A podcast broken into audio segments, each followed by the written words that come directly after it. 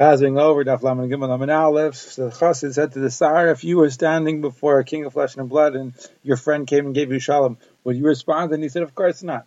And if you would respond, what would they do to you? He said, they would cut off my head. So the Chassid said, well, it's a Kavachaimer. When you were talking to a king of flesh and blood who's tomorrow going to be buried, and you wouldn't have talking to your friend, so certainly I was talking to the Melech Malach Amlachim Kadosh Baruch Hu, so Achaz Kama. So the Sar was appeased and the Chassid went home peacefully. The Mishnah said even if a nachash is wrapped around his ankle, he shouldn't interrupt the Shemoneh Esrei. Rosh said that's only when it's a snake, but a scorpion, you should stop. It's very dangerous. And now the Gemara asks, because it says if a person falls into a lion's den, he can't testify that he died because maybe the lions weren't hungry, they didn't eat him. But if he falls in a pit full of snakes and scorpions, you could testify.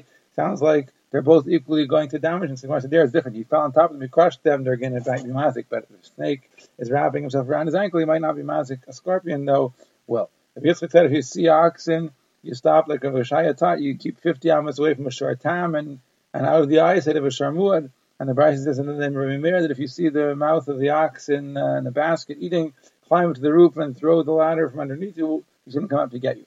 And Shmuel said, this is all about uh, a black ox in the days of Nisan the spring, because then, you know, he's seeing the first uh, grass, the first pasture, and the Satan is dancing between his horns. He's very excited. He's dangerous.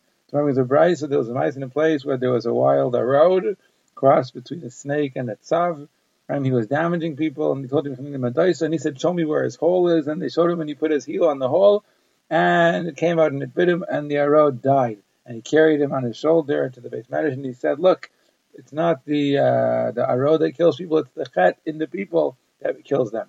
And then the people said, Oi for the people that met up with the Arod, and Oi for the Arod who met up with Rabbi Chanina ben Dosa. The Mishnah says you mentioned Gvurz Geshamim Ashivaruach and Tchiasemesim, Sheilos and Talamat and Birkas Hashanim, and Avdallah Chayin and Adas. And Mekiva says you say a special fourth bracha for Avdallah, and Avdallah says you say it in Modim. So the Gemara says we mention Ashivaruach in Tchiasemesim. Why? So basically said because it's equal to Tchiasemesim, therefore they put it in that bracha. You ask for rain in Talamat and Birkas Hashanim. Why? They said it's Parnasa, so they put it in the bracha of Parnasa. Avdallah Chayin and Adas. Why? So basically says because it's uh, it's a chachma it requires chachma to be ma'avdu ben kodesh l'chol, so they put it in the bracha of chachma. The Rabbanan say it's chol, it's for the brachas of chol, so they put it in the beginning of the brachas of chol. Rabbi Ami said Deya is great. It was placed between two shemas of Hashem, and the pasuk says Kel Deya Hashem.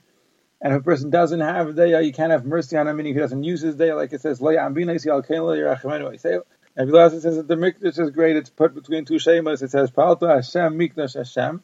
And Rabbi Lazar said if a person has days, like the base of English was built in his days, because days between two shemas and the mikdash between two shemas. So Rabbi Achakachina asked Rabbi Lazar, are you going to say the comma is great also because it's between two shemas? Kel comma is Hashem. He said, yeah. Meaning when you need it. So for that it's good. And it's like Ula said, it says twice in the comma. Kel comma is Hashem. Kel comma is Ifiyah. So he says one the comma is Lataiva for the Taiva of Klai, so one's the Ra, the Ra of the Rashayim. Like it says, if Yami Aparnishim revealed himself from Harparan to the Goyim, and he was mafkir all their money to Klai, so that was the Taiva. And for them it was Lara, like it says, Hashem, that he took uh, revenge from them. And Bikiva said that you say it as a fourth bracha, of Shem Barabba asked Rabbi Yechanan, Lachar Danchik Nessus Agdailu, or Metakein, all the brachas, all the tefillahs, all the kedushas, all the avdalas. So why don't we see how they are metaking it? How could there be three different shittas in the Mishnah?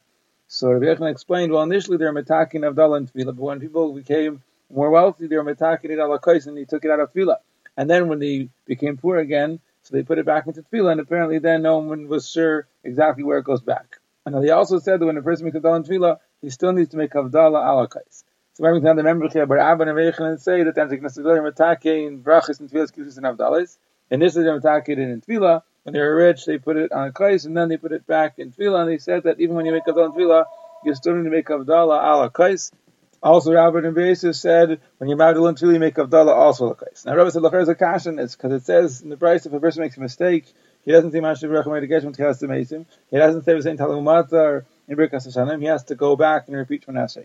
But if he doesn't say avdallah and chayin and adas, he doesn't have to go back because he could say it ala kais. So it doesn't sound like he has to. It sounds like he could. So says, don't say it because he could say it alakais, say because he has to say it alakais. Also, Rabbi Binyamin Bar said, Rabbi Yasi asked Rabbi Yechanan and Sidon, or some say Rabbi Yaakov from Tzor asked Rabbi Yechanan, and I overheard, if a person makes a dollar in tefillah, does he have to say Avdallah alakais or not? And he said, yes, he has to make Avdallah alakais. And then they asked, If he makes Havdalah Lakais, does he then have to make Havdalah in Tefillah? So Menachem Beis okay, well, it's a Chavuchaimer from Tefillah.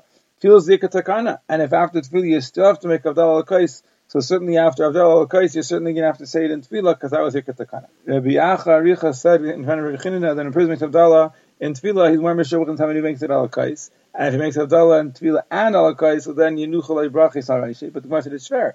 Because when you say if he makes Havdalah and Tefillah, he's better than making an Alakais, it sounds like he shouldn't be doing both.